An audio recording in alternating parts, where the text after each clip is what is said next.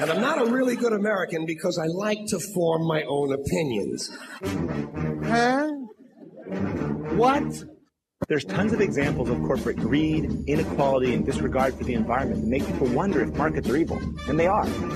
Maybe Lisa's right about America being the land of opportunity, and maybe Adil has a point about the machinery of capitalism being oiled with the blood of the workers.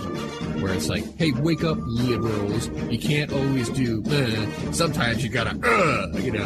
Uh, but that's a, that's that's actual quote from Karl Marx. In recognizing a communist, physical appearance counts for nothing. If he openly declares himself to be a communist, we take his word for it. Um, if I were to ever start a country with a communist government, wink, wink, with 12 years. Men are seduced by communists, women so much so that they deem communists nice. Communists murdered mostly the Nazis. Bottom up horizontal connection, sharing at all levels is key. Describing as anarchy. Are you an anarchist? You mean, am I a member? An anarchist group, yes. Anarchists have a group? I believe so, sure. What kind of garbage is that? Oops, my anarchy symbol. Welcome to the Three Left Show. I'm your host, Dan Platt, here live in the studio, WCAALP in Albany, New York. This program covers news, issues, and anything of interest from a radical and revolutionary left wing perspective for the curious or the committed, promoting a post capitalist present and future via direct democracy and or a commons economy. Discussing the means and ends of a multi tendency left that is of itself and for itself, the meaning point of a socialism, anarchism, and ecology proudly wave the flags of the three lefts. Another description for this show, program is an audio magazine of magazines, like a Utne Reader, which is a magazine that takes various progressive articles from various progressive magazines and puts them all in one magazine, right? It's like a hodgepodge. And I basically seek to do that, but instead of just progressive or Buddhist articles, articles about veganism, uh, which you know I've done in the past. Uh, it's all left wing, uh, all just kind of poking around strategy, tactics, uh, various arguments and debates that occur offline and on regarding left. Now I'm, you may have noticed, I'm alone today. My co-host isn't with me right now. He just got a new job, but it includes a shift on Saturday, so can't be here. So we're gonna work out something. I may not be live in the studio in the future. I may move entirely to doing a live show on Twitch. Then I take the audio from that and then I put it, and then you'll hear that audio here if you're listening to this via the radio or the WCAL live stream, which can be found at grandarts.org, in case you want to know. Knowledge is power. So, what is today's show going to be about? No, nothing long today, okay? I usually pepper in some long article. It takes half an hour to read. Um, that's fine. It's definitely a good change of pace. I like to be a middle ground between the pippy, let's watch a five minute video and take an hour to uh, react to it, uh, and the I'm going to read a whole book, uh, one section at a time, which of course can be pretty good depending on your listening situation. I like to make a program that maybe you can flip on and off, or you can listen to altogether. I don't get too much input back, but what I get, people like what I do. I want to cover, like, this is part five of what I call left wing culture war, where basically it's like, okay, there are arguments that happen all the time. Rather than me reacting, Andy, to the week by week and the various arguments, you know, uh, you know, stop the, not to stop the steal, the, you know, force the vote versus this and that. And, and, and I rather I rather collect uh, all the thoughts together and try to have some kind of nuanced discussion. At least in this case, it's one way, but yeah, it won't be if it's on Twitch and you look at my channel Three Left Show, and then those uh, there's a chat feed and all this other cool stuff that makes Twitch kind of what it is as a kind of the evolution from YouTube. So let's start with something fun from Vox because it's not quite ideological in their end. But anyway, I can have all kinds of opinions on Vox themselves. But the article is about uh, reference to a project slash you know movement by right libertarians called the Free State Project. It started just after Occupy or, or 2010, and and the idea is this: that enough of us radical folks, like minded folks, travel one area, we will be the majority. And we'll be able to do whatever we want. We'll be able to actually, you know, we will we'll be free from the sheeple. We'll be free from these societal constraints because that's, you know, point of the individualist ideology is it's all these other people in the way. You know, truly what's what's in the way of changing the world is everybody else. Actually, it's everybody else that allows for change to happen. But we'll see how the folly of that in this story that uh, quite humorous. So it's how a New Hampshire libertarian utopia was foiled by bears. Seriously, this happened. You should read about it. This is filed by Sean Illing. Now, another uh, anecdote about the Free State Project was they there's a little town in New Hampshire called Keene, has a college in it. It's a college town, and a bunch of right libertarians or regular libertarians, you know, Ron Paul types. They Ron Paul fans and they they all moved to Keene, or a lot of them, like a few hundred, and they just started doing stuff like um, messing with the police or messing with law enforcement. Like where they would, uh, what one of them did was like he would have a stack of quarters, and he would basically fill everybody's parking meter so no one would ever get a parking ticket. And this irked the city and apparently the local population as well. Uh, who does this guy think he is? And there's some other things. Maybe they tried uh, running for council or something. It just didn't work because there was this backlash. There was this obviously the, the locals knew what this, this group was trying to do, and and becomes an invasion. And they're not following the NAP then because they're acting aggressively towards a pre-existing population, indigenous people, if you will. Hmm, funny. I've, there are still other people that get in the way. Now, this is to contrast more of a leftist position, or at least uh, the thinking experienced by uh, Richard Wolff when he goes to talks and he talks of anti-capitalism, and this is for the last decade, and he realizes that, or that the people in the audience, there'll be hundreds of people who didn't know that they existed, and, and they feel less alone. Like, oh yeah, this is not just I'm just not crazy for being anti-capitalist. There's all these other people, and it's actually we don't need to all congregate in one place. We just need to find each other where we already are. In fact, all the people you need to build your community are already there. You just need to connect with them. Now that's work. It takes effort. It isn't just online tools can make it easier and facilitate a little bit of it, but it's not a silver bullet. So let's talk about how bears foiled these right libertarians in their Ayn Rand fanaticism. Every ideology produces its own brand of fanatics, but there's something special about libertarians. I don't mean that as an insult either. I love them. For the most part, they're fun and interesting people, and they also tend to be cocksure about core principles in a way most people aren't. You know, it's always like there's um, respect for those who actually have convictions and actually believe in something. You gotta you gotta respect that, uh, at least to, to some extent. If you're ever encountered a freshly minted Ayn Rand enthusiast, you know what I mean.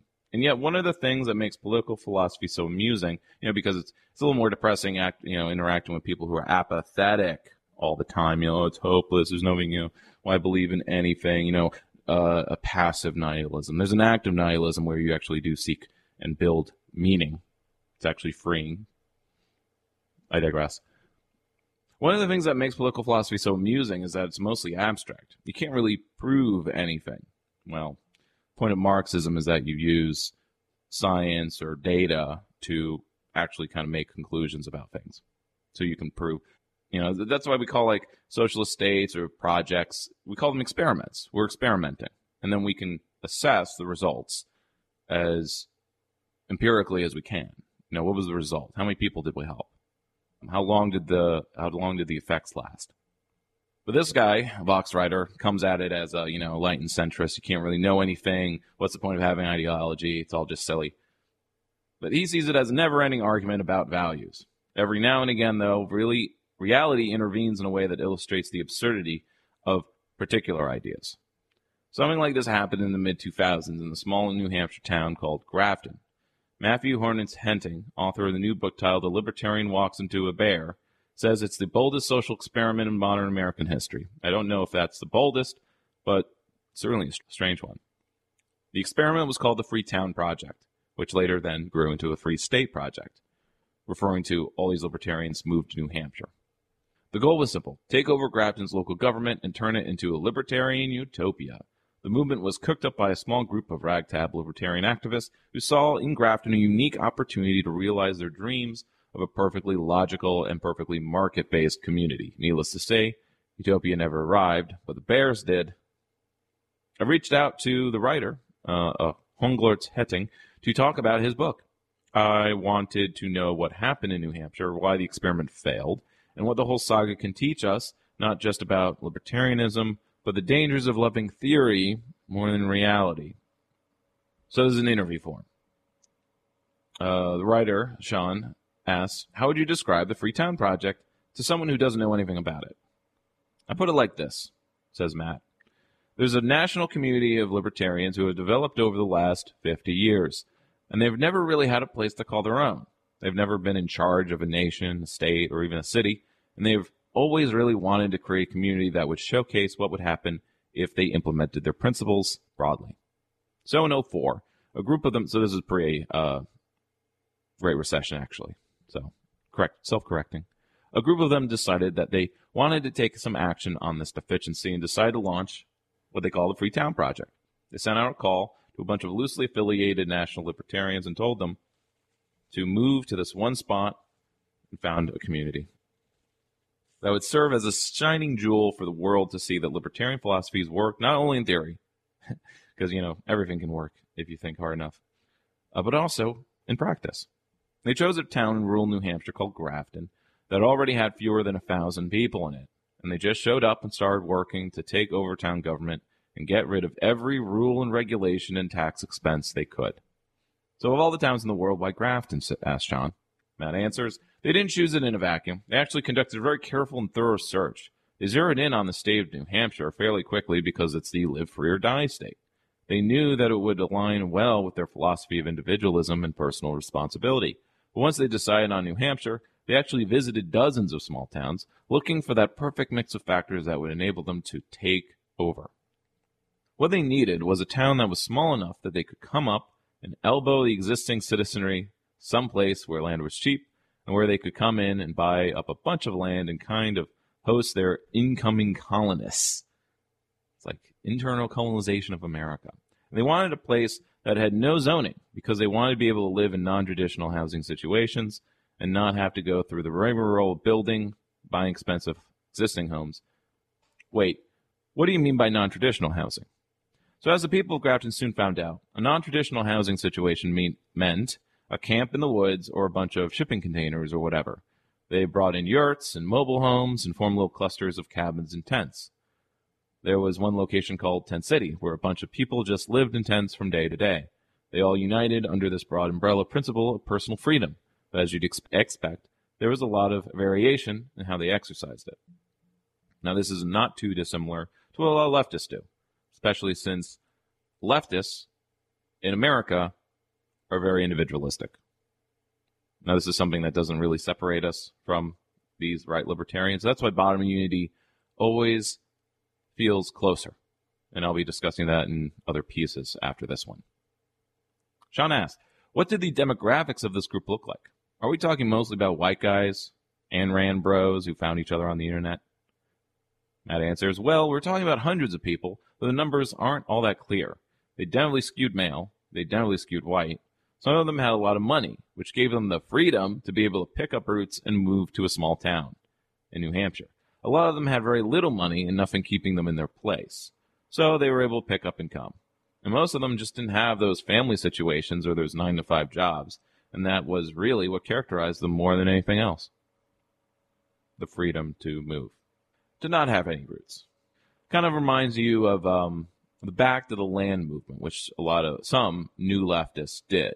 You know, when uh, losing to political battles in the cities, uh, thinking, let's just run for the hills and build lives how we see it, since really, like, their primary goal and motivation was living their lifestyle the way they saw it some wrap some ideology in where it's like, okay, out here on the farm, we'll build a base to do more radical action because that's something we couldn't do in the city.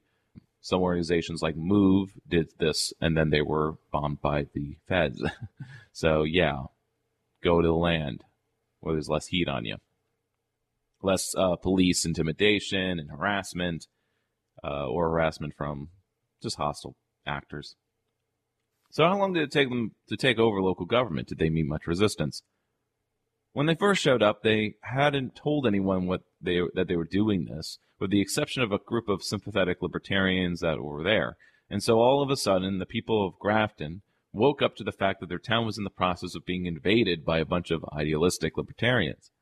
They were pissed.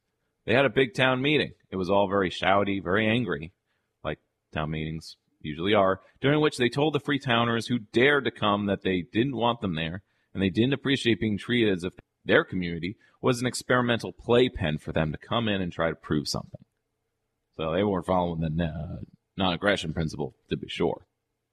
But the libertarians, even though they could never outnumber the existing residents, what they found was that they could come in and they could find like minded people, traditional conservatives or just very liberty oriented people, who agreed with them on enough issues that despite the uh, angry opposition, they were able to start to work their will on the levers of government. They couldn't pass some initiatives they wanted. They tried unsuccessfully to withdraw from the school district and to completely discontinue paying for road repair, or to declare Grafton a United Nations free zone, some of the more outlandish things like that. But they did find a lot of existing Grafton residents that would be happy to cut town services to the bone. And so they successfully put a stranglehold on things like police service, road service, fire, and even the public library. All these things were cut down to the bone. Skeleton crews. Then what happened in the next few years? Matt explains. By pretty much any measure you can look at to gauge a town's success, Grafton got worse. Cycling rates went down, neighbor complaints went up, the town's legal costs went up because they were constantly defending themselves from lawsuits from Freetowners. The number of sex offenders living in the town went up. Although, I, have covered this before. Like, sometimes you're just put on, like, there's this case where I met somebody who was put on a sex offender list because his server was used to transfer CP. He wasn't aware of it, but he was caught in the net and put on the sex offender list. And I cover I covered the actual stats. Like only twenty percent of those on the sex offender list actually committed what I would would call like a misdemeanor crime of actually abusing someone or committing you know horrible acts. The number of recorded crimes went up. The town had never had a murder in living memory, and it had its first two, a double homicide over a roommate dispute. You know, because they don't believe in courts. Or they believe in private courts. A private court will settle such disputes. Surprised they didn't set one up, right? So there was all sorts of negative consequences that started to crop up. And meanwhile, the town that would ordinarily want to address these things, say with a robust police force, instead found that it was hamstrung. So the town only had one full-time police officer, one single police chief, and he had to stand up at town meeting and tell people that he couldn't put his cruiser on the road for a period of weeks because he didn't have the money to repair it to make it a safe vehicle. Basically, Grafton became a Wild West frontier type town. Although I that's also kind of a mischaracterization because Wild West towns, yeah, they were farther away from main central beats of power, but there still were authorities there, and you know there, there were forts, and you could call in the military if things got really bad. There was just a little bit more leeway. So when did the bears show up? So it turns out that if you have a bunch of people living in the woods in non-traditional living situations, and they're not, I guess, expert campers, each of which is managing food in their own way, and their waste streams in their own way, then you're essentially teaching the bears in the region that every human habitation is like a puzzle that has to be solved in order to unlock its caloric payload. And so the bears in the area started to take notice of the fact that there were calories available. One thing that the Freetowners did that encouraged the bears was unintentional, in that they just threw their waste out how they wanted. They didn't want the government to tell them how to manage their potential bear attractants. The other way was intentional, in that some people just started feeding bears just for the joy and pleasure of watching them eat. As you can imagine, things got messy, and there were no way for the town to deal with it. Some people were shooting the bears. Oh, yeah, just use gun self defense, you know. Some people were feeding the bears. Some people were setting booby traps on their properties in an effort to deter the bears through pain. Others were throwing firecrackers. Others were putting cayenne pepper on their garbage so that the bears sniffed the garbage, they would get a snuff of a pepper. An absolute mess. John asks, so we're talking about black bears specifically for the non-bear experts. Blacks, black bears are not known to be aggressive towards humans, but the bears in Grafton were different. Matt uh, answers, bears are very smart problem-solving animals. They can really think their way through problems, and that was what made them aggressive in Grafton. In this case, a reasonable bear would understand that there was food to be had, but it was going to be rewarded for being bolder. So they started aggressively raiding food and became less likely to run away when a human showed up. There are lots of great examples in the Book of Bears acting bold, unusually aggressive manners, but it culminated in 2012 when there was a black bear attack in the town of Grafton. That might not seem as unusual, but in fact, New Hampshire had not had such an attack for at least a hundred years before. So the whole state had never seen a single bear attack, and now here in Grafton, a woman was attacked in her home by a black bear. And then a few years after that, a second woman was attacked, not in Grafton, but in a neighboring town. And since the book was written and published, there's actually been a third bear attack, also in the same little cluster in the same little region of New Hampshire. And I think it's very clear that unless something changes, more bear attacks will come. Luckily, no one's been killed, but bad injuries follow.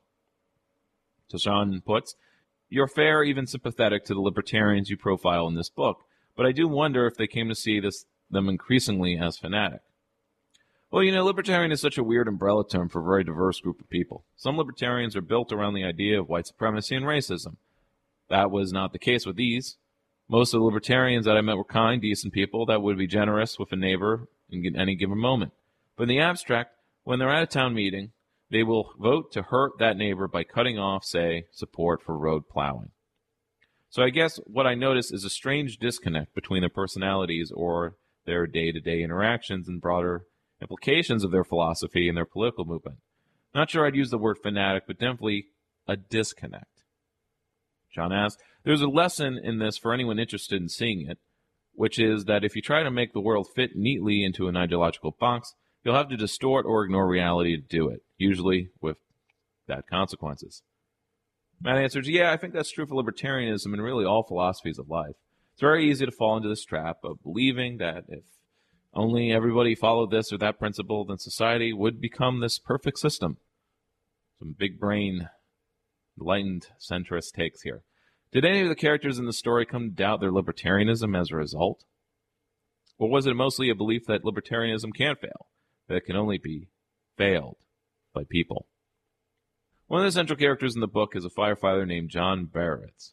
And John had the distinction of running for the governor of New Hampshire on the libertarian platform and did better than any other such candidate has done in America, being a libertarian running for governor. And he invited the libertarians to come in and begin the Free Town Project. He was their local connection. But by the end of the project, the end of it, um, somewhere around 2016, hmm, what else happened that year? He had really drawn some distinctions between himself and many of the extremist libertarians who came to town. He still considers himself to be one, and a very devout one the more devout, you know, religious connotations. But by the end of the project, he was at odds with most of the others. And it shows that until you actually have a libertarian run community, it's very hard to say what it is or what it will look like. I talked, um, I talked about an, uh, an ANCAP community that like they moved to Mexico and they also basically someone was murdered and they basically all like shrugged and like, oh, well, I guess you should have been more careful. Yep. 600 uh, still dying coronavirus, and it's still like, oh, you got to do what's best for your own health. If, if there's a risk from the vaccination, don't take it. Idiots. Okay. In the end, do you think these people bumped up against the limits of libertarianism, or is this more about particular follies, a particular group, in particular place? Hmm. So, can we generalize from this, or should we just kind of like look at the situation? Matthew's last answer. I think they bumped up against the follies of their of libertarianism. I really do think that there is a hard wall of reality that exists that's going to foil any attempt to implement libertarianism on a broad scale. And I think if you gave a libertarian the magic wand and allowed them to transform society want, they, the way they wanted to, it wouldn't work the way they imagine. And I think it would break down just as Grafton did. Maybe that's the lesson. Maybe. Now, to kind of build up, uh, not just talk as an outsider, but someone who at least watches these conversations, here's a post in the. By the way, so I'm somewhat active, I'm a lurker really, on the caucus page of the. It's the Libertarian Socialist Caucus. So these are lefties. who have joined the Libertarian Party because the Libertarians there, basically bottom up leftists, aren't really interested in state power or using it and stuff like that. And uh, and then some of them are former Greens, so that's kind of my connection. Uh, and I also encountered them when I took part in a Black Bloc, and and they're they're a good educational project, and they um, kind of starting to have some sway in the party. They're definitely like making a lot of friends in a bottom unity milieu. So here is a post. It's basically a conversation between a member of the caucus and someone asking on the page is called the Libertarian Candidates Meme Army. Because really, it's all really is memes representation. Well, there are libertarian candidates here and there. And he asks, what is the libertarian stance, so like libertarian trademark stance, on libertarian socialism?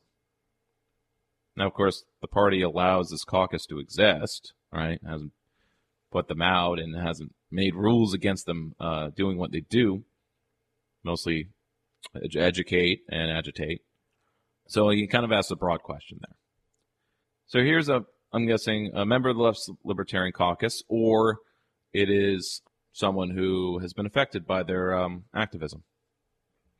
His, his, his, his, tag name is Mobile Joe. I'm going to assume that's fake. But he answers There's some valid LibSoc, that's Libertarian Socialist, schools of thought. Some cultures have different property norms than folk in Western culture. That's in scare quotes. As the right libs like to put it. Something like land property that you and I view as something that can be owned inherently cannot be in many cultures. Same goes for sharing of their tools and labor. This is something I covered extensively last week. I feel like it would be violating the NAP, the non aggression principle, if one were to step in and told these communities that they are wrong simply on the grounds that we don't agree with handful of their markets, especially if that community is living peacefully and according to they're not acting aggressively as well. What happens when the aggressive actors are bears? Um, it's when communities start pooling and distributing resources by force that I personally have a problem. And here, here's where it's like, well, what's the definition of force here? You know, community agreement, governance. Because if everyone's in a community and consents to be governed, is it still force? And this is the, this is the thing with the right libertarians is like we don't consent to being governed, right? And this is the case with many anarchists, most anarchists. We don't consent to be governed. So, what's the alternative? Because even if you're in a tribal community type of like situation, there's still got to be some government there, right? So it's about going back to the land, going to a rural area of a thousand people, and trying to have some kind of tribe, uh, a government that you do consent to being in, you know, a government that governs least. But then a hostile force comes in like bears. doesn't even have to be human and it doesn't have to be the state. It could be bears. And it's like, what do we do? How do we handle this? They have no answer. It's like, oh, do, do what you can on your own. You're on your own. This is why I'm not solely a left libertarian. I sympathize and will sometimes identify as such. Depends on the situation. But here's where I'm kind of starting with, like, you know, starting on the attack here.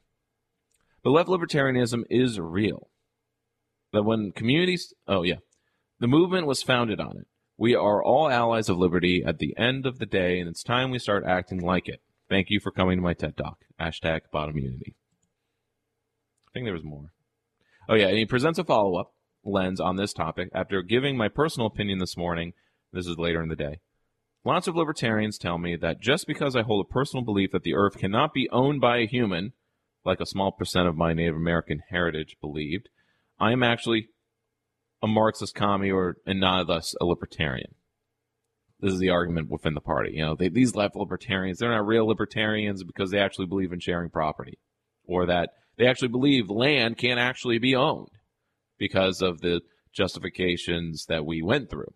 Right? The uh, the last article I read last week was the left libertarian stance on property that the person who owns property or has the right to it is the one who works for it, the one who needs it, um, or it was need, uses, and paid for it with their labor.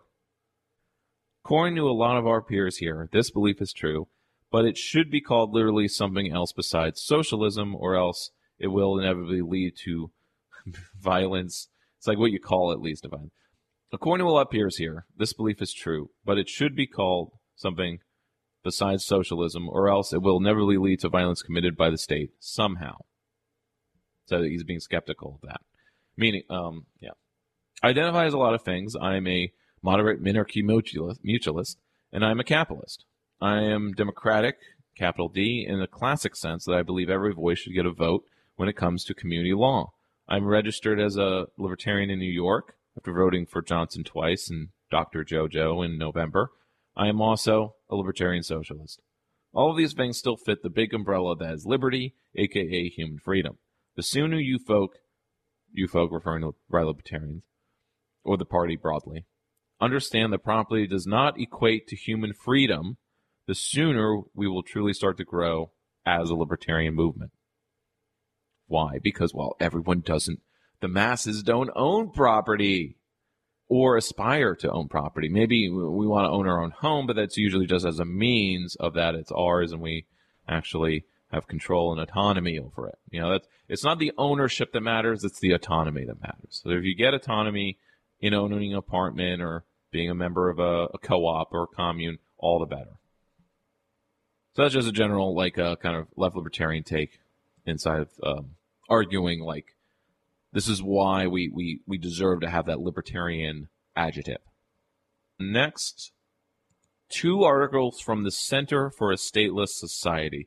I forget if I read one last week. They are the mutualist, kind of middle libertarian centrist, you know, but they live, they're left libertarians. Stateless Society a left market anarchist think tank and media center. So they call themselves left market anarchists.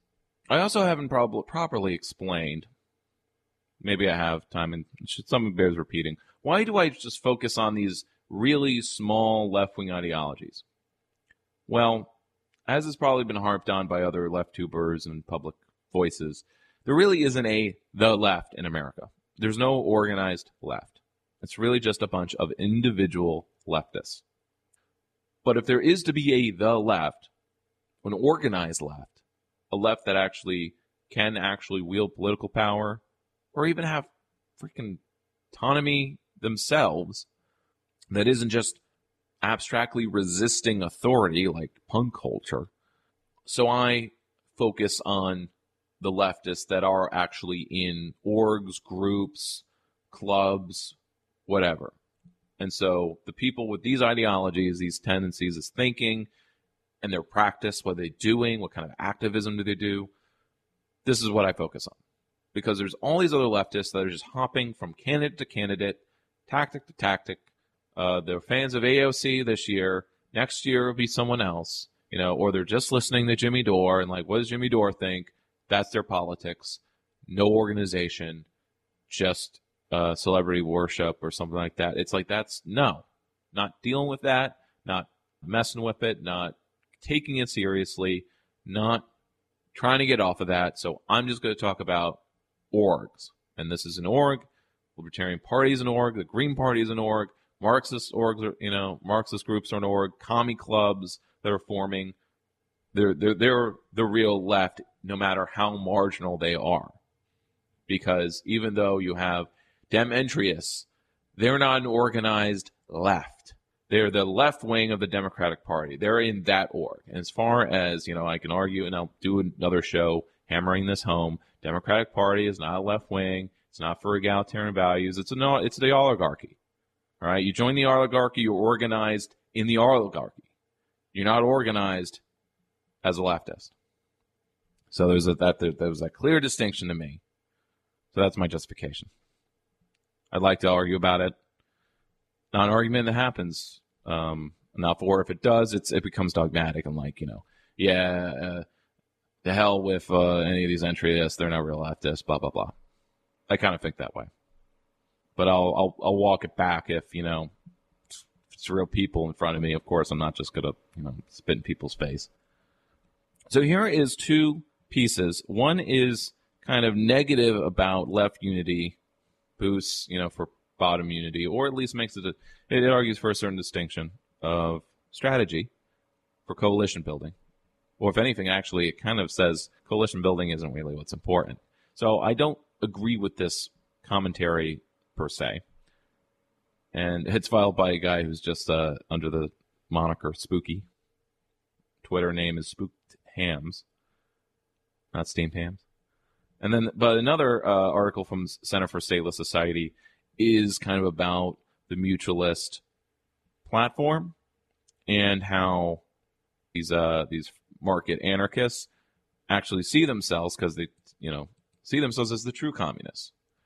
Um, they're doing leftism right, or at least their way of thinking about it is better.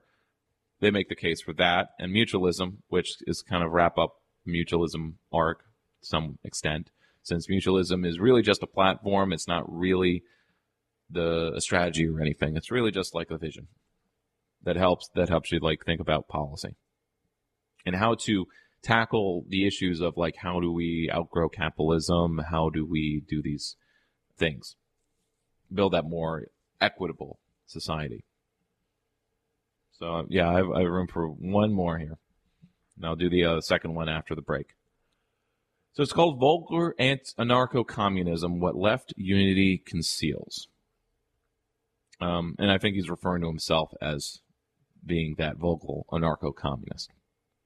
Because otherwise, like, the left unity is that the anarchists, left libertarians should be working with in coalitions with leftists uh, in the Green Party, leftists in socialist orgs, um, those that are more about, like, you know, if you work on any project, political or otherwise, you're going to be collaborating with folks you don't agree with. Duh. Marxists, Democratic Socialists, like DSA, AOC, the left leaning liberals might have your back on a picket line or protest, and in some cases, you might be joined by libertarians, conservatives, and even single issue Republicans on issues like self defense and gun control. Hell, even with in anarchist spaces, you're going to have disagreement between your various adjective havers. Are they individualists? Are they communists? Are they like a token left libertarian? that might result in the occasional heated debate. No matter what, people will never agree on everything across the board due to differences. So just this is an, this is an intro to the essay. So far, this probably sounds like a typical left unity narrative, and as it stands, it's a fairly convincing line of reasoning. Many mainstream social justice issues are predominantly supported by liberals, but we still stand solidarity with Black Lives Matter, indigenous liberation projects, and many other campaigns despite our strong political disagreements on other subjects, like, say, how to solve homelessness. Sure, I absolutely despise the numerous tanky groups at my school, but when Proud Boys and MAGA-ite pawns invade our campus, I will be there, and I know damn well which side of the fence I'm going to be on. This is uh, the writer's view of tactical unity, a tactical union, spontaneous association founded on opposition to a given issue, like fascists coming to town. But that ceases to exist when the immediate threat goes away, this union. Going back to the previous example, when the crowd dispersed, I immediately resumed smack talking the pseudo Bolshevik hacks I stood next to, and they probably went home to spew some of their own bunk at unsuspecting freshmen. In participating in a single action with an individual group, I'm not obligated to validate their beliefs or hold my tongue till we defeat our common enemy. In most cases, the only unity required to effectively respond to spontaneous threats is the shared opposition to that specific threat. Kind of how leftists currently act. But he points out it doesn't really go beyond that at all. Because they're all still kind of individualists, doing their own thing, dealing with the bears their own way. Well, no, no, I, I, no, actually, no, no. Put it back to the metaphor of the bears in the small rural town. They get together when the bears come. But when the bears aren't there, then they yeah they're all throwing their trash out or or their feces all their own way, hmm. or meeting their needs. Strange, interesting. Ideological unity, on the other hand, is an entirely separate demand from tactical one, focused not on one direct action or some strategy, but movement building. Uh, advocates of ideological unity in most cases are intent on creating a broad left wing coalition between all of us opponents of capitalism. This this coalition usually includes uh, DemSocs, commies, anarchists. Sometimes, however, this is also extended to a Tankies, which include uh, Leninists, left accelerationists, Dengists, how China does things, resulting in the most incredible displays of mental gymnastics the left has to offer. To most of us, it should be obvious why this is a problem. As a group that includes anti-authoritarians, crypto, and then crypto-Stalinists on the other, uh, it doesn't really make a strong coalition. In attempting to make such a dissonant connection sustainable, small concessions need to be made by the less stubborn side. But it's like then it's like, well, shouldn't everybody just then be malleable enough and then not be try to be you know, alpha each other? You know, this is where like the the masculine ideology or the toxic masculinity comes in, where someone has to be on top. Like, well, I see, I'm proving how much of a man I am or how strong my ideas are based on the fact that I didn't have to give in. But then if nobody gives in, nothing gets accomplished. Hmm. In most cases, this results in anarchists becoming less anti-state to police state leftists. He always sees it as like, yeah, like anarchists bend to statists or you know authoritarians. Like I said, I I, I read a good article um, from uh, an Iraqi leftist on like how this distinction between authoritarian and anti-authoritarian is really kind of meaningless because at the end of the day, we're all envisioning a stateless slash equitable democratic society. There's just different like visions of how to go about it and what to do in our current context. And the usual kind of anarchic critique is the same I would just give a punk culture that you're just resisting authority for the sake of it.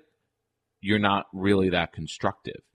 You could construct a community or a co-op, as many you know, anarchists and left libertarians do, but you're never going to take power. You could organize maybe even a successful local election campaign, but you're not going to keep your seat. It's not going to build lasting change and dual power. That takes unionism, that takes organization, which requires a little bit of, yeah, I'm not just going to do my own thing. I'm going to do things with a group. Notable results of this process include anarchist justifications for prisons, models for non state police and military forces, and of course, Chomsky's fam- famous justified hierarchies. Meanwhile, Tanky sit back and watch. So it's weird that he sees these things as like concessions to make left unity. But I don't see that at all. Like I see that as no, those are that's Chomsky's position. To say like almost also to self justify his position as a tenured academic. So meanwhile, Tanky sit back and watch as self proclaimed libertarian socialists tread on rhetorical eggshells to avoid losing their coalition. I don't know what he's talking about because these coalitions never last and they never accomplish anything. So he, he's complaining that like anarchists lose themselves by trying to please tankies. I'll use his language. But like, what, what do they get out of it? What do tankies get out of it? They don't gain anything. It's like he's acting like they're getting like they're they're dominant and they're like winners. They're not winners. They don't win local elections. They don't win anything. More on that later um, analysis. So actually, in any and if anything, the critique of them is that their practice is exactly the same as anarchists. We protest, we hand out leaflets, uh, we try to build membership, like-minded people, and and that's. Uh, but it's just like they just think that they're doing something different. It's what it's in their minds of what they're doing differently, and that's what's being disagreed about, not what they're actually doing. So in my experience, however limited as it may be, so in this case, like in that case, I see tanky, quote unquote tankies as doing things the anarchist way to work in coalitions with them, and then the anarchists complain that they have to change their mental positions based on working with tankies. So it's a lose lose. In my experience, however limited it may be, I've seen no convincing argument that ideological unity is necessary in the struggle against the current system. Here's where I like this guy kind of loses me quite a bit more. And it's you know, his name's Spooky. It's, it's not a guy I can look up. Like, what does this guy do? What kind of activism? He basically says, yeah, there doesn't have to be any uh, unity of any kind, just resistance. Well, let's let's keep going. Tactical unity, on the other hand, is the unavoidable and necessary component. So mostly just keep doing tactical stuff, uh, like current anti fascist and other insurrectionary activity, transcending the limitations of organized political structures in favor of the decentralized, the spontaneous um, responses to threats uh, from both state and non actors. I don't get how that's building a new society. You're just responding, literal reactionary, just going like putting out fires, playing whack a mole. Oh, new threat, threat, threat. Would but see, that's that's the goal. The goal is just to live your own way and have unity with others to respond to threats. That's the only reason to do anything collectively. That's so weird to me. Don't do anything else collectively. Don't get housing collectively. Don't, and this is why, like I, like I want to, and, and I probably will be, uh, in the, you know, now and in the future. I, you know, I like being in their cliques or their uh, community. They're definitely more of a community than you know hard, harder socialists or whatever. Uh, or at least they're the people I've been around more, thanks to Food Not Bombs and other mutual aid stuff, because I actually get some of my needs met that way. Um, it's more interesting that way, and that even like the the Socialist Party, which are the you know I would describe them as the Leninists, they they are doing their practice is also mutual aid projects, which is to me like amazing that it's like everyone's kind of doing the same, but they also act like they're doing the opposite, or rather they're doing it for opposite reasons. One is doing it so they can do their own thing, act individually in their clique in their tribe. And the other is like, no, we're doing this so we can be more collective and take power and actually like up in the system, make it more equitable, get gains. Interesting. So let's walk through the argument for left unity one more time, using the concept of tactical unity and an ideological kind, respectively. As abolitionists, we have started, we have shared interests in opposing the current system strong disagreements regarding the ends, uh, aspects that make organization very frustrating.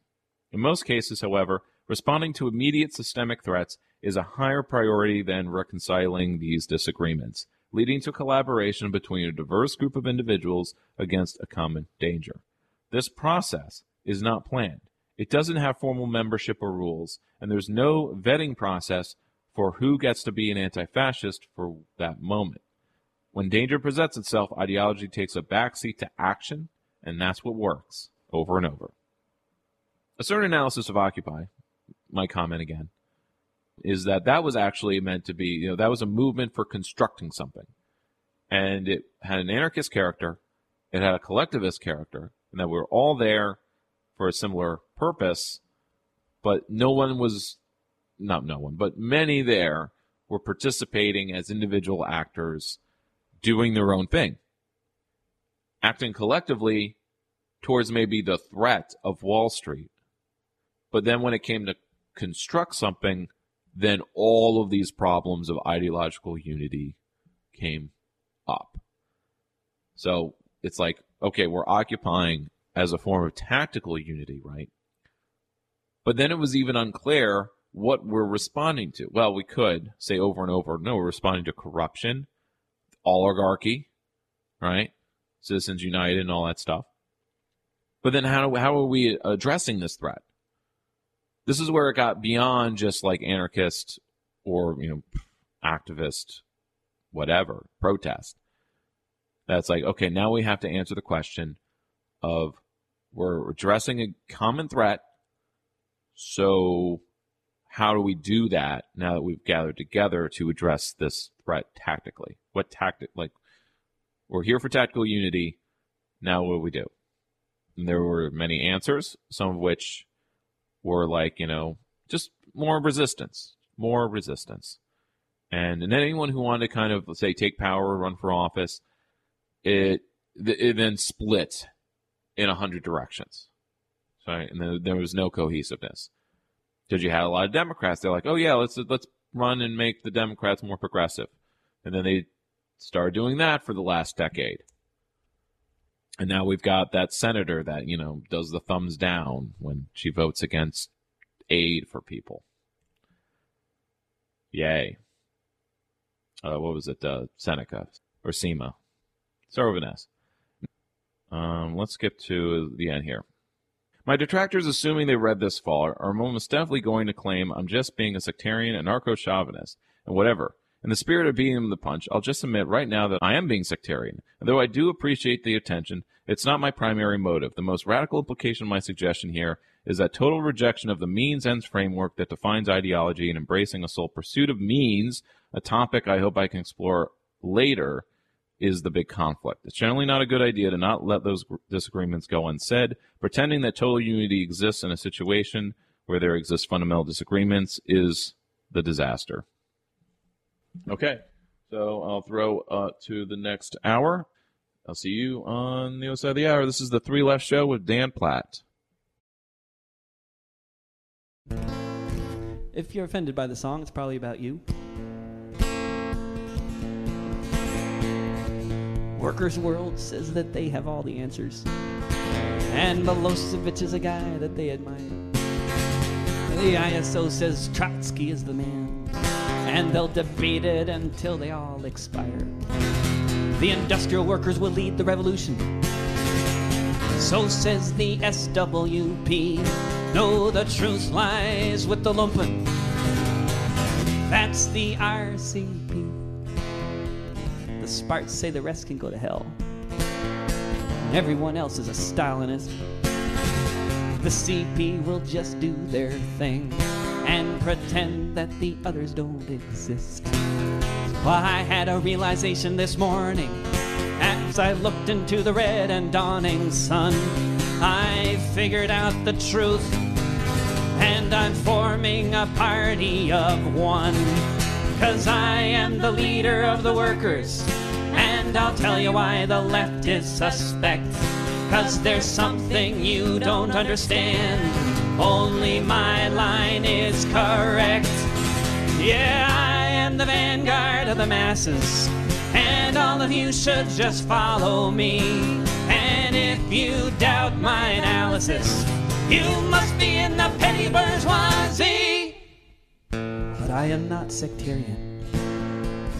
It's all the rest who are. I work fine in coalitions as long as I'm the shining star.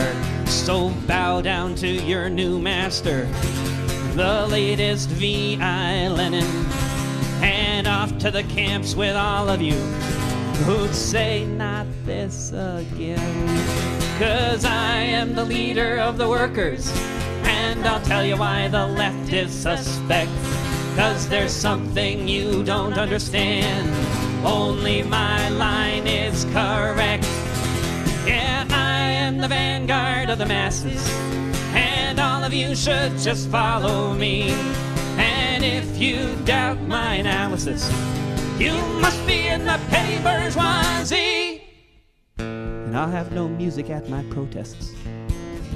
None of that goddamn puppetry. I'll just have some somber slogans. No decadent frivolity. But my chants will be the right ones, just the ones that should be said. And my banners will wave proudly, just the proper shade of red. And I will build the party if it kills me. I am solely dedicated to the cause. If I have to stab you in the back, that won't give me pause. But my platform will bring us forward, and the ends always justify the means. So all of you should step aside behind me, be you Quakers, Jews, anarchists, or Greens. Cause I am the leader of the workers, and I'll tell you why the left is suspect. Cause there's something you don't understand. Only my line is correct. Yeah, I am the vanguard of the masses, of you should just follow me. And if you doubt my analysis, you must be in the petty bourgeoisie. Okay, welcome back to the Three Left Show. I'm your host, Dan Platt. You know, I was reading the last article before the break. I definitely seemed like I was ag- disagreeing with it, but then I was rethinking what his thesis actually was, which was that Uh, don't worry about ideological unity, having agree with everyone you work with, uh, which is just something of an axiom, something like common sense, folk wisdom. At this point, I hear it all the time, and it kind of irks me when I hear it, mostly because it kind of ignores, I don't know, having a vision, having ideology itself. Like if you just work tactically, it's like drop all ideology. But of course, you never really do because the things you do tactical unity with are uh, motivated by principles and beliefs, right? And I'm getting to think of how, like, so what I disagreed with him was that, like, oh, don't worry about coalitions and organizi- organizing and organizations. Just he meant tactical unity as individuals in groups, which is kind of like, see, like, I do work with anarchists all the time. It's with tactical unity. You know, I might be joining uh, or starting, helping start a pot co-op in New York, and this will be tactical unity because the the people I'll be working with are are not the same exact ideology as me, but they're all leftists in my book. That's kind of what I'm. I have standards, and they all meet it. As uh, opponents of capitalism, they want to start a co-op. Then there is, you know, any organization, whether it be about housing justice or this or that, uh, food justice, whatever. Tactical unity is what is there you know, and uh, and we can work with each other, do mutual aid through tactical unity. It seems like everything we do is tactical unity, and I guess he's just kind of pointing out that that is the reality. But there really never is and never will be ideological unity in any of these organizations or coalitions, even within organizations. So, like, I'm a Green Party guy, and the Green Party is, at the end of the day, tactical union of people who are left leaning and run for office or want to run for office, want to support others running for office. And it's really all tactical unity because there is no ideological unity in the Green Party or any party for that matter. Maybe in those things that call themselves parties that are just like a few cliques of people that hand out newspapers and attend protests, you know, Leninist or you know, workers' world, SP kind of counts as one, but they actually did elect somebody uh, in Seattle, Kshama Sawant. But have a more positive, I'm like the market anarchists here. What is their kind of, what are they really about? About their vision and goals. And it's a certain perspective when it comes to what socialism is and how to explain it and how to talk about it to people. Um, of course, different types of socialism, but here there's a vision of a type of socialism or type of leftism that actually is about centering the free market. Right now, I'm not really a market socialist guy, but as far as tactical unity and living in America, markets are always going to be important to people. And so, in arguing for leftism via free markets, so here is an, an essay. It's actually written all the way back in 2012 by Kevin Carson and it's called Who Owns the Benefit? The Free Market as Full Communism. So this is the kind of like we're the real, we're the best leftists because we actually base our vision as a market socialism, or in their case, market anarchism. There's a wonderful phrase for how capitalism works in the real world. I'm not sure who came up with it. He associates it with Noam Chomsky. It's quoting the socialization of risk and cost and the privatization of profit. You know, the public pays for health and pollution costs, and corporations make the money. That's a pretty good description of what the state does under any existing capitalism, as opposed to the free market. Just about everything we identify as problematic about corporate capitalism, from exploited labor, pollution, planned obsolescence, environmental damage, stripping of resources, results from the socialization of cost and risk with the privatization of profit. We have in the cybernetic revolution and the vast increases in productivity from technological progress resulted in 15 hour work weeks. All of the advances of progress haven't resulted in less work. Uh, or many, or it hasn't led to many necessities of life becoming too cheap to meter. The answer is that economic progress is enclosed as a source of rent and profit. The natural effect of unfeathered market competition is socialism. For a short time, the innovator receives a large profit. as a result of being the first to market. Then, as competitors adopt that innovation, competition drives these profits down to zero, and the price gravitates toward the new, lower cost of production made possible by this innovation. So, in a free market, the cost savings and labor required to produce any given commodity would quickly be socialized in the form of reduced labor costs to produce it. I'm going to say from the get go, I don't really agree completely with all this, but I'm reading this from a position of good faith. I'm just I'm giving you this case that actually communism is when you have a free market. It's capitalism is when you don't have a free market because, well, owners, uh, an oligarchy, uh, a minority control, and, and are collecting rents. And that's where like I, I like the mutualism angle. It's like it's about if you just abolish renting uh, from our property and markets, then things get a lot more equitable. Now I'm I'm from a tendency that's more like well that that it's not it's a big part of it, but it's not the only thing that's part of it. But it would solve it would it would create a lot of change. Okay. Only when the state enforces artificial scarcity, like property rights, artificial ones, not based on use or work, barriers to competition, uh, like copyright law, uh, it is possible for a capitalist to appropriate some part of the cost savings as a permanent rent. Capitalist, under these conditions, is enabled to engage in monopoly pricing. That is, rather than being forced competition to price her goods at the actual cost of production, she can target the price to the consumer's ability to pay. That form of enclosure via intellectual property is why Nike can pay a sweatshop owner a few bucks for a pair of sneakers and then mark them up to $200. Most of what you pay for is in the actual cost of labor, but the trademark. The same is true of artificial scarcity of land and capital.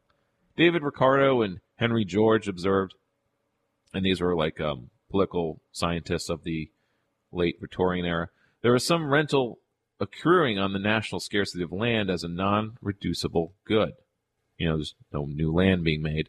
There's considerable disagreement among Georgists, mutualist occupancy and use advocates, and other libertarians as to whether or how to remedy uh, the natural scarcity rents. But artificial, we kind of discussed a little bit of that last week.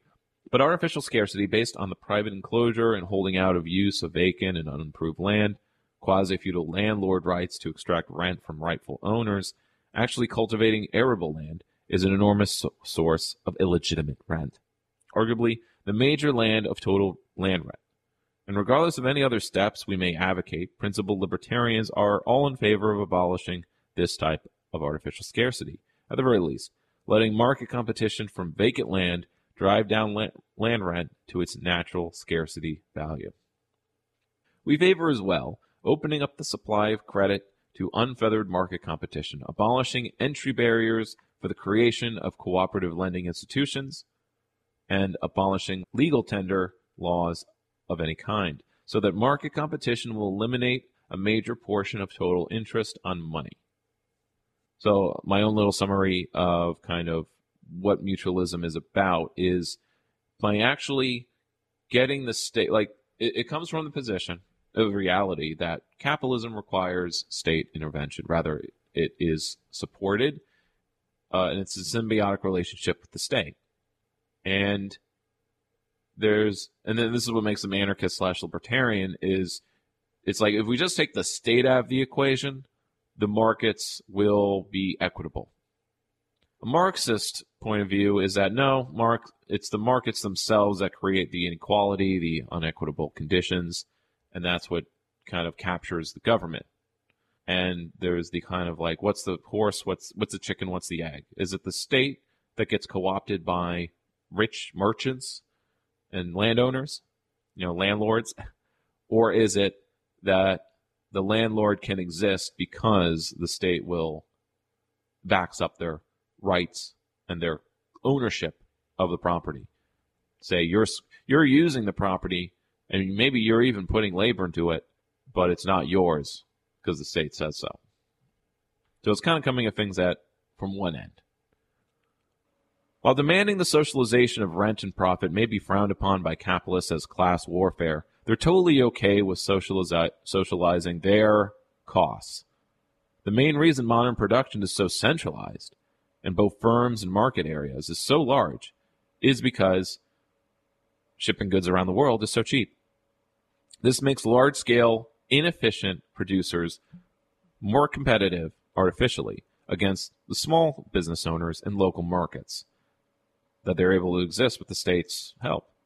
That's why we have giant retail chains driving local retailers out of business using their own internalized warehouses on wheels, wholesale operations to distribute goods manufactured by sweatshops in China or the third world, or second world in this case.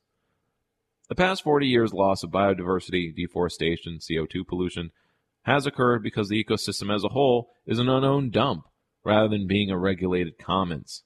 The state typically preempts ownership of forests and minerals, often to the prejudice of indigenous peoples already living there, and then gives these privileges to extractive industries that then are able to strip mine.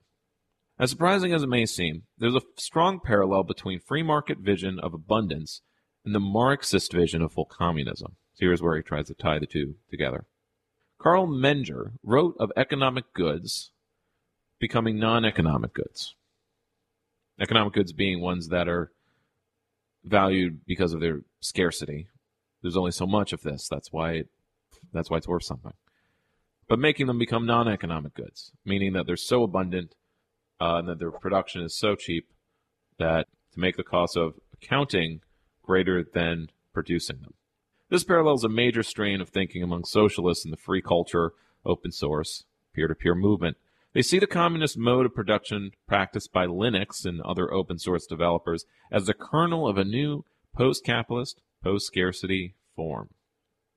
Much as capitalist production started out in tiny islands inside the larger feudal economy, later became the core of a new dominant one, commons based peer production is the core around which the post capitalist economy will eventually crystallize. I'm not too confident in that because cryptocurrencies like Bitcoin kind of started as part of this culture, and now it's just some capitalist pyramid scheme. We free marketers are also information communists. We want the benefits of knowledge and technique to be fully socialized. The largest single share profit under the current model of corporate capitalism is embedded in rents knowledge, you know, copyright law. In a society where waste and planned obsolescence were no longer subsidized, and there are no barriers to competition socializing the full benefits of any kind of progress, we could probably enjoy our present quality of life with a 15 hour work week. And in a society where the dominant mode of production was craft produced with cheap, general purpose CNC machine tools, as uh, Kropotkin anticipated, the division of labor, and I guess CNC is like think of a makerspace. The division of labor and the economy between mental and physical labor would be less noticeable. Taken together, these two outcomes of free market competition and socializing progress will result in society resembling non-anarcho-capitalist vision of the world owned by the Koch brothers or Halliburton, so much as Marx's vision of a communist society of abundance in which one may do one thing today and after tomorrow, hunt in the morning, fish in the afternoon, criticize after dinner, just as I have in mind, without ever becoming a hunter, fisherman, herdsman, critic. So this is like the this is um the market anarchist kind of pamphlet saying, look, we actually do have more ideological unity with other leftists. So this is where I kind of see them as left wing, despite kind of just being their name is stateless society, as if like if we just get the state out of the way, like they t- they kind of talk and act like libertarians, and then sometimes they're kind of hard to distinguish. But then they write stuff like this about how like, no, no, no, we want to free markets because we feel that without state intervention and subsidy, that uh, corporate oligarchy and capitalism just can't hold. I feel they're ignoring the historical way that capitalism developed. Merchants didn't usually have state support. Well, I suppose mercantilism is state support of colonializing and profit making, but you know, it was it was under royal seals, and and uh, you know, feudal lords would definitely get the benefits from that, as well as merchants. You know, they were kind of middle class. So, yeah, it's it's a, it's a, I'm gonna I'm making it muddy. So that's kind of our wrap up. That's like the mutualist framework of uh, the kind of is kind of about like you, you kind of if you if you picked up like the kind of the policies are like oh yeah yeah we just want we feel building socialism is just fighting copyright law and and making like and and doing work in the kind of free information uh, commons of uh, open source software, open source manufacturing, open source everything. And so they're definitely part of, of the leftist milieu. And they exist with um, in Europe as the part, pirate parties, you know, copyright slash um, file sharing parties, protecting civil liberties in that way. And that becomes a civil liberty issue. So, okay, moving on. So that was all supposed to be in the first hour. I feel like I'm going to throw to my bank of strategy tour articles so I can kind of stay more on topic. Yeah, since I was so, since I was writing on orgs and coalition building and how like there's this culture war on the left between tankies and anarchists. Um, when really, as say like Angie Speaks and other YouTubers um, who are a bit more estranged, they don't have a big support base because they they're not really into validating other people, their individual narcissism. It's like validate me, validate me, tell me that I'm right, or tell me say things that I like, and if you stop saying things that I like, um, you're canceled, baby. So I'm going to summarize for the rest of the hour a series of essays, or kind of a mega, it's like a big paper from a place called the Left Wind Discourses in Marxism. Where is the Winter Palace on the Marxist Leninist trend in the U.S.?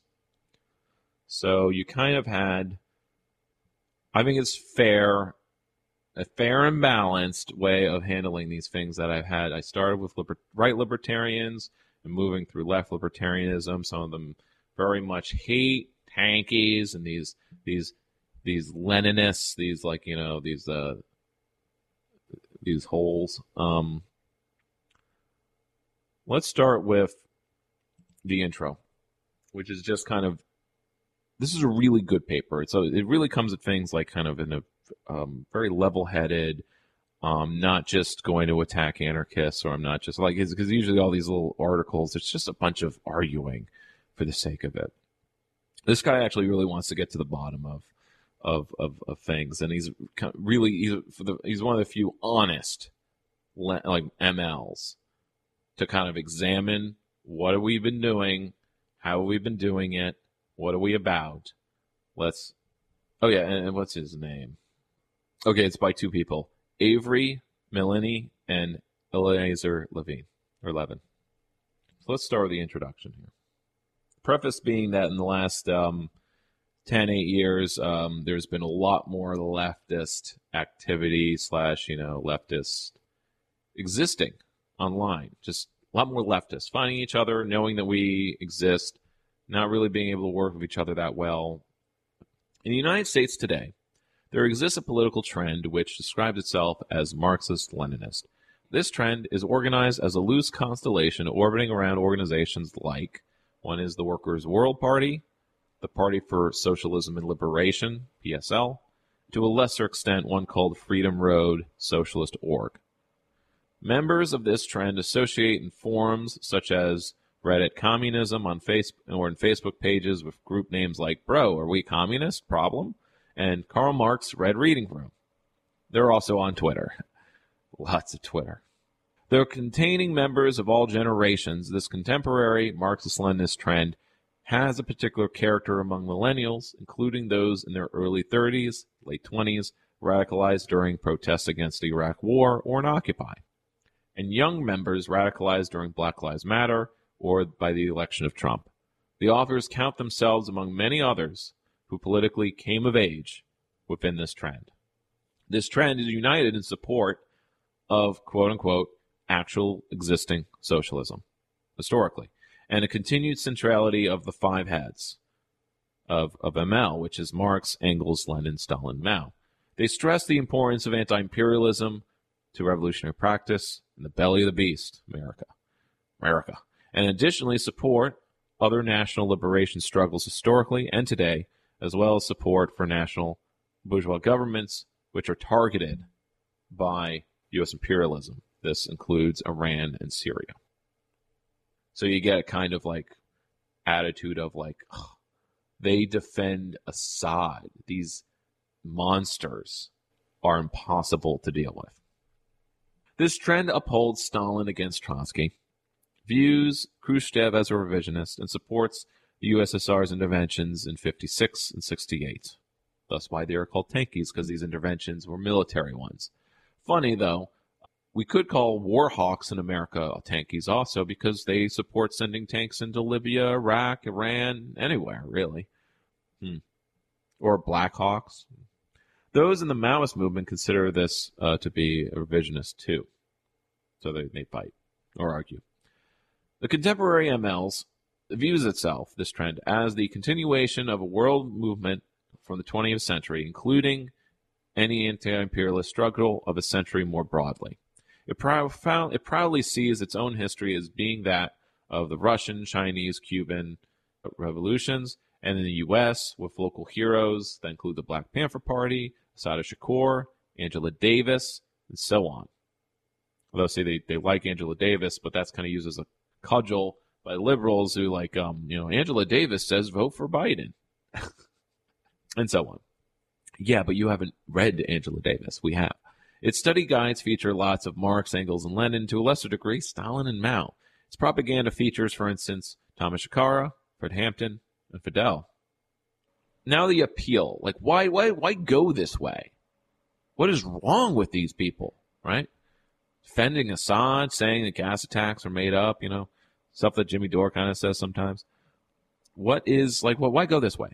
Why go so hard? Why why with the the USSR imagery? Is it all reaction like all uh, like like skinheads? Oh, you know, like skinheads, like neo Nazis being the children of hippies that are hate their parents so much.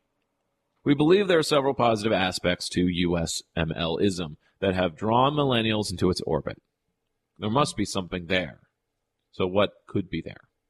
First, MLism is a revolutionary trend that provides an alternative to the reformist wing of socialist movements led by right wing by the right wing of the DSA, uh, Jacobin editors, and the movement around Bernie Sanders. New radicals who were unsatisfied by the prospects of social democracy or Democratic Party itself have found a viable option in Marxist Leninism, at least is what they see it, which explicitly calls for a more total overthrow of the system. Second, this trend prides itself on organizational discipline, which is kind of this is where I kind of see the um, allure. It is quite opposite of all the activism that has occurred since the New Left in the '60s. You know, since then the New Left has spent the last our you know their lifetime, 50 years, trying to figure out how to do good politics, and they've done they've accomplished many things but obviously not to anyone's satisfaction. And so it's like, well, what did they do wrong? What have they not done? Well, what they what the new left didn't do in the 60s was stick by the, the the Soviet Union. They did not stake a yes in the Cold War. I don't care if I'm not going to be hireable or get a good job or be able to buy a house. I am a socialist. I am an enemy of America, whatever. Accept it, you know, be hated, be controversial, edgy, whatever. You know, this is the real punk. Really being counterculture, really being, you know, sticking it to the man. It's not just wearing grunge stuff and, and listening to hard rock music. True opposition is like what the new new left never settled on doing which was being part of a disciplined organization. They couldn't do it. Anarchists today can't do it. They can just do tactical unity. We want to do more. This aspect attracted a lot of militants to Leninism in the late 60s due to the disarray of loose, new left organizations such as the original Students for Democratic Society, SDS. These activists came to realize that structuralists and non hierarchical formations often meant, in practice, despotism of the unelected or media appointed leaders. combined with anti democratic practices like the refusal of a minority, worse, individuals, who bow to the decisions of the majority. Similarly, post Occupy radicals have turned to more disciplined organizational structures after participating in a movement without clearly defined structure or articulated goals. Why join the Greens three years after Occupy? Organizational discipline has also appealed to ex anarchists from the Seattle 99 tradition, some of whom have adopted these trends, these Marxist trends. Third, MLism is a trend known for its strong stance on national liberation and anti imperialism. In the U.S., in particular, the early CPUSA, Communist Party, was known for its commitment to black liberation, especially through organizing sharecroppers in Alabama and placing an emphasis on Harry Haywood's black belt thesis, the idea that African Americans constituted an oppressed nation within the U.S. Today, the ML trend participates in popular anti racist struggles like BLM, as well as other anti imperialist stuff, particularly against U.S. wars in the Middle East. Today's ML groups largely call for this and that self determination. For many young militants, especially radicals of color, this focus on self determination is a breath of fresh air compared to the class reductionism that crops up in other leftist trends in the U.S. Point four Marxist Leninists generally hold positive views of the 20th century states, socialist states. As myself, I, you know, I, I skew this way. For those who wish to draw positive lessons from this experience, MLism presents an appealing alternative to the Cold War anti communism often propagated by layers of reformists, anarchists, and other Trotskyites. We have outlined how a Marxist Leninist trend in the U.S. sees itself today and how it presents itself to the broader left. But as Marxist, so he's coming at it from just, I'm Marxist, not a Marxist Leninist, we are not content with knowing how things present themselves to be. We seek to understand the real content. To that end, let us explore their practices. How do the political convictions of Marxist Leninists play out in practice? Do they just bug people on Twitter? Let's see. So I'm not going to read everything, but I'm going to back up and simply summarize because uh, this is like a small book. So the next part is their practice. And to summarize, uh, he speaks of how a lot of these groups, and I've seen this in action. And by the way, so so I'll back up and say like I left Forum in New York City, which is kind of like a closest thing to a leftist convention or conference. And there's all these different groups tabling and I could never quite understand. Like they seem to say all the same things, do all the same things, but they're all different groups. Why aren't they one big mega group? They could be a whole 30, 40 people instead of these little cliques of five or 10. And it really is small differences. Uh, he, explains that in part five, which is called the sect system, that they all kind of break into these sects over these minute questions of ideological purity and dogma. Now, in practice, he's talking about the groups today. They still do all the same protest culture stuff. They go to protests, but it's just that their goals are like, no, no, we're going to protest to recruit more people. And once we have enough people, then we'll be able to do more. You know, we'll have a party that, an organization that can challenge power. But how? Organize unions, do all this stuff. And this is where it's like they're kind of cart before the horse when they're reading Lenin. And so he goes through to summarize another part. What they really do is just protest, join other protests. They act like, you know, and this is kind of what Occupy after the encampments look like. And I got really frustrated with this. And at the moment, personally, I'm not really going to a lot of demonstrations and stuff. I go to support friends and to do it as a social activity more than a political one because to me now that's what it is social activity so he speaks of like he was um from avery's account of their experience with the workers world party it is important to note that i was only with the organization for five months and i was never a full member here's their analysis though and the particular branch was less organized than others like in Durham, New York City, and Detroit. My experience provides sufficient material to draw conclusions about the weaknesses of Workers' World. All of their work was entirely centered around attending and or organizing street protests. We would show up at whatever demonstration was going on, or sometimes we would hold our own. We would bring our own signs that expressed our own slogans, and on bad days, we would show up with just the usuals politicized activists. When demonstrations had more mass character, it was usually because of the news caught some attention of large layers of the class, you know, George Floyd and BLM.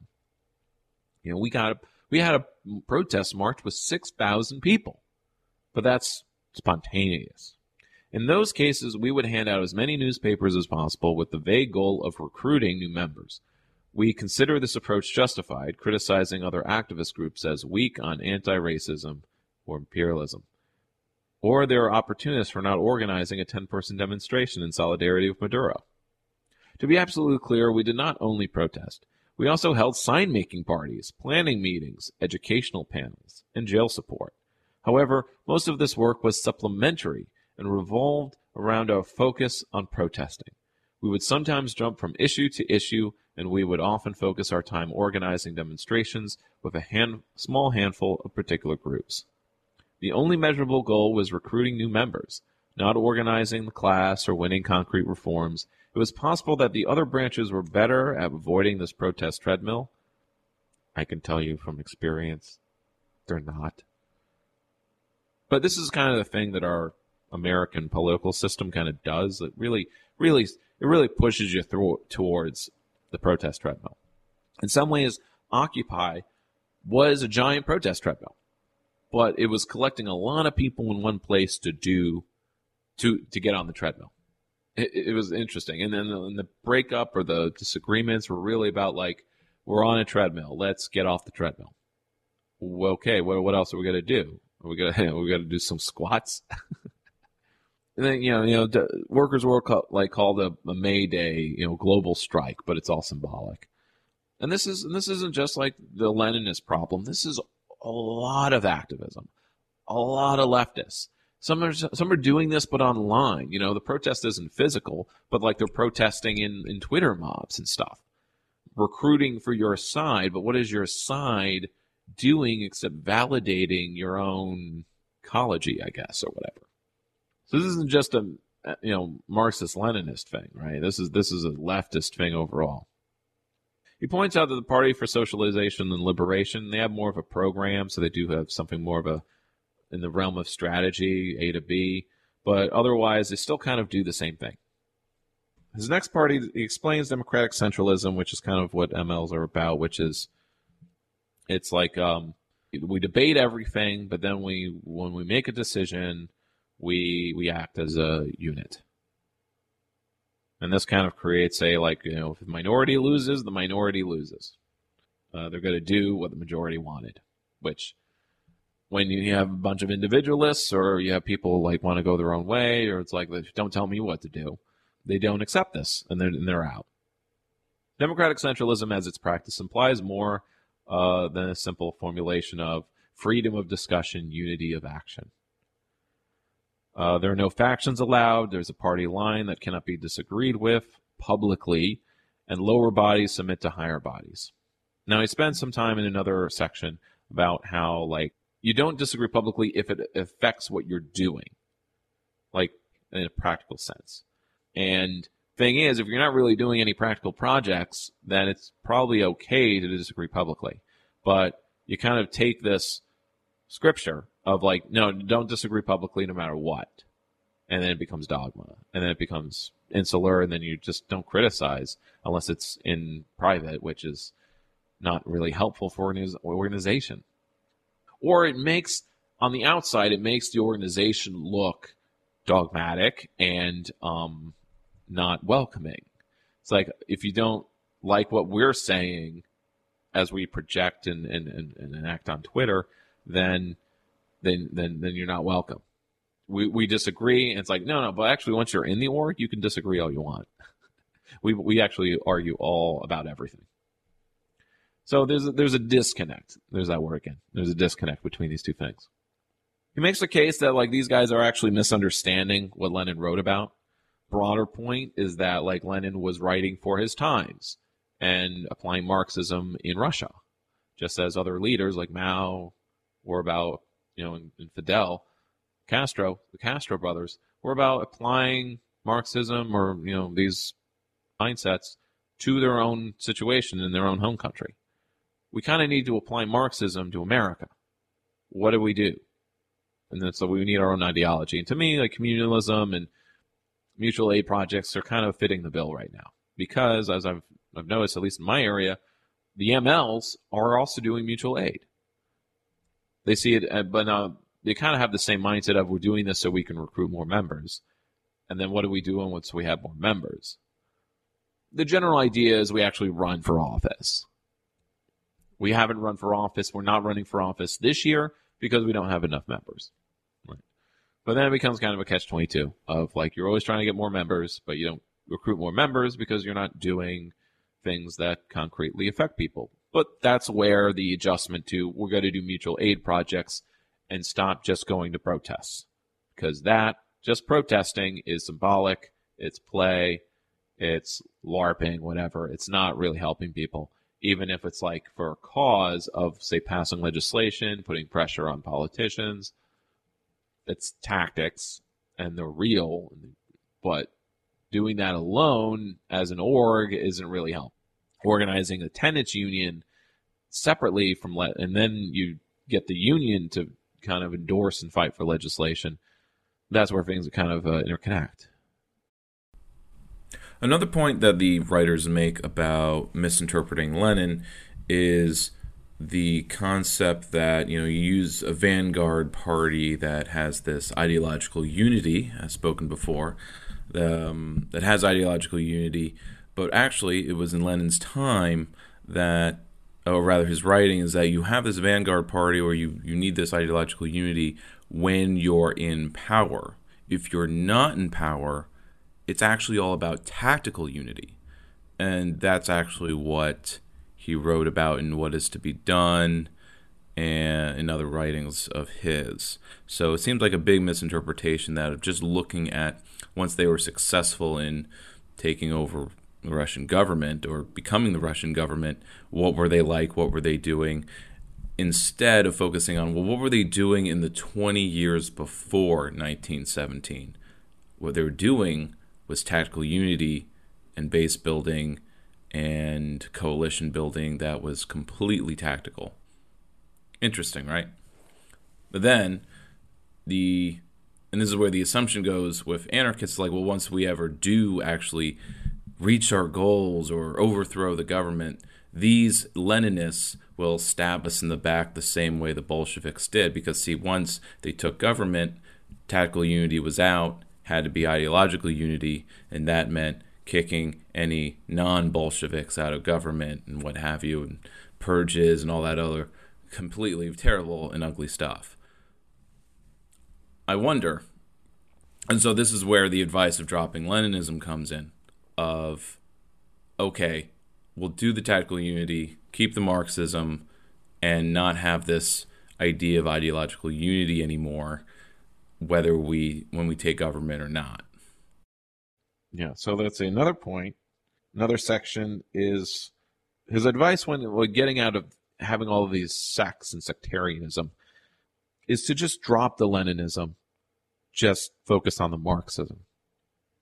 So his final section is kind of like, okay, what do we do then in response to like, this is how all of these orgs have been acting, and they haven't been effective at all. They're still as marginal as ever. Even more marginal than the Green Party. At least when the Green Party, you know, we we we're we're an org doing tactical unity, and we're united enough to run a presidential candidate. And then we get some attention. We did not get attention in 2020, but in 2016 we did. No other socialist org could say they did that. Uh, get to that level of outreach and attention and like, oh yeah, leftists exist. So what do we do? He mentions over and over like uh, an argue that, well, actually, I'll just read it out. This essay is not about debunking the political and historical analysis of USMLs more broadly. Instead, it was is a contribution towards a critique of this trend in the U.S. And we still we still identify the need for an organization that to bind various elements of class and individuals together to articulate, you know, better content. But we do not think the way to do that is to set up a small, highly centralized org bound to a particular brand. More than anything, because we take revolutionary politics seriously, we have no desire to repeat the failures of this the new communist movement. He talks about that generally. But waste another generation making the same mistakes. We do not have the answers, and we think the first step to finding them is to admit our ignorance. Tentatively, though, we would argue that base building is the primary task of our current juncture. Historically, social democrats and then the communist movement based their support on the existing base of trade unions. But today, trade unions are a historic weak point. Without a mass base of working class institutions, we will not have the power or any base to build any party, do anything. This means building working class infrastructure on all fronts tenants unions, worker co ops, but also institutions of culture, leisure, and art, sports. We must also engage with popular struggles such as BLM, in other words, build a more worker society, a, wor- a proletarian civil society, as he calls it. An infrastructure, dual power building. We believe that a relatively lower level political unity is needed that is practiced in most Marxist sects. We also believe that we cannot necessarily know ahead of time what organizational form will achieve revolution. As several historical examples demonstrate, revolution is not necessarily carried out by a single centralized vanguard. I would argue it's something must be it in America it's got to be horizontal. Horizontal is kind of what works and when we talk of community building, community blank, orgs, this radio station, we're trying to lean towards a horizontalist structure. We'll see how things go. The interrelationship between the growth of the party and the revolutionary movement which occurred in Russia was not unique to that country. Other major 20th century revolutions have been made without the leading role of a single classical Leninist party. Cuban Revolution, for example, an essentially military organization the 26th of July. That's what Fidel and the Castros led, and Che. They played a leading role in seizing power, but they did so with a communist party that merged with it. Same with other examples like in Eastern Europe. You know, you already had these worker parties that already existed. Failure of the new communist movement, these possibilities, this is new left, 60s, 70s, uh, these possibilities must be seriously considered. So let's see, moving on. So he's partial to the Marxist Center, which I covered about a year or two ago. They had a big conference, which had uh, they prioritized a base building and dual power strategy, build up a leftist party. This informal loose grouping of orgs, which include, among others, Philly Socialists, Communist Labor Party, Red Bloom Communist Collective, an Austin Socialist Group, Kentucky Workers League. Marxist Center groups focus on projects such as tenant unions English language classes, community gardens, community self-defense. That means you know, training, uh, gun ownership, and other base building projects. The Marxist Center is perhaps the first new trend in U.S. Marxism since the 08 financial collapse, other than this ML revival. Another movement that we believe everyone should be learning from is called the Malcolm X grassroots movement, in particular, Cooperation Jackson. I mentioned them several times before. These organizations has built a multi-pronged grassroots movement in Jackson, Mississippi. Their efforts include a solidarity economy. That means founding co-ops and other things. They successfully ran a mayoral campaign twice. Jackson is a vibrant organization with healthy internal struggle and base building activities with working people. Like the Marxist Center, they can be considered part of a modern base building trend. And here's where I'm a little less partial but he makes the case that he thinks Marxists can work productively in the DSA. While the DSA was founded on the principles of Zionism and Democratic Party lobbyism, and to this day maintains this conservative old guard, we believe that the recent influx in membership upon the election of Trump has destabilized the old leadership and given the organization a more massy character. To me, this is a bit old because in the last four years, it's kind of been shown that, yeah, the membership has changed very much, but there is still this leadership that still kind of holds the cards and is still directs DSA either towards endorsing Democrats running for office as Democrats or being neutral. You know, in the last election, presidential, a few chapters endorsed Howie Hawkins, our Green candidate, but many chose to be neutral. And now some of their members are running for local office as Democrats, as there is no longer a Green Party line in many states. Funny how that works.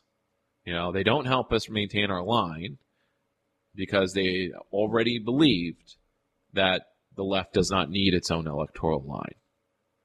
The organization currently, and I'll, and I'll, I think the next episode will then be like, why, why is that bad? Why is, why is that wrong?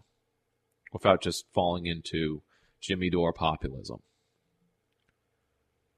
Um, the organization currently, and it goes into the facts. You probably already you might know them already. DSA facts. So yeah, DSA entryism, not Democratic Party entryism, but DSA entryism, which because DSA chapters relatively decentralized, not decentralized as Green Party chapters. I'll mention, but they are doing a lot of base building and mutual aid activities, as basically any ML group, anarchist group does. But there are also caucuses within the DSA. You know, see, the DSA isn't isn't a party, right? But the, but there are those within it that want to argue that like it should be one. Base building, as it matures, will also come with developing new theory. We believe that rather than simply applying an ideology codified nearly a century ago, we will need to create new Marxist theory based on our situation. While we do not know what this new theory will look like, it will have to account for particular contours of the U.S legacy of slavery, for example, genocide. A socialist revolution will never, has never been made in a settler, colonial, imperialist, bourgeois democracy like U.S. Uh, it would do us well to take seriously the lack of knowledge and experience that we have to draw from while not forgetting the lessons of history. We believe that in order to do this, we must break from Leninist orthodoxy and not be afraid to be heretical in our approaches and he's writing in 2018. Uh, we are all a period of nascent socialist movement since the 08 financial crisis. We should not be afraid of new ideas and should look forward instead of harping on the 20th century all over again. Without bending in reformism or adventurism, we must feel free to put everything back on the table, come to build strategy and theory through our struggles. That's nice to end on there. I was eventually going to put that in like a leftist strategy tour, but um, I think it fits better here now. Now I'm thinking about it. So here's my profound thanks for listening to the show. I'm in the last few seconds actually. So this I'm just going to give the short version. Um, Twitch, Twitter, Facebook, Three Left Show. Please support. Please give input. Please let me know you're listening. I need a little validation too. You can also email at threeleftshow at gmail. This program is made as a part of independent community radio. So support us materially, along with other producers and citizen journalists, with a donation or membership to WCAALP at grandarts.org. Capitalism doesn't value this work, so to support myself personally, become a member of my Patreon, which is also at Three Left Show. Support the show with your time by telling others you believe would be interested, liking and sharing and checking in on our social media pages, as word of mouth is our best advertising. This episode and the last 10 are broadcast on most podcasting apps like Stitcher, Apple Store, and Google Play. But a full archive of the podcast, along with links, sources, and notes, are found at threelefts.news. Of course, the most important thing is to put the ideas, thinking, and projects talked about here in practice yourself. So be well, keep it rad, and keep waving the flags of the three lefts.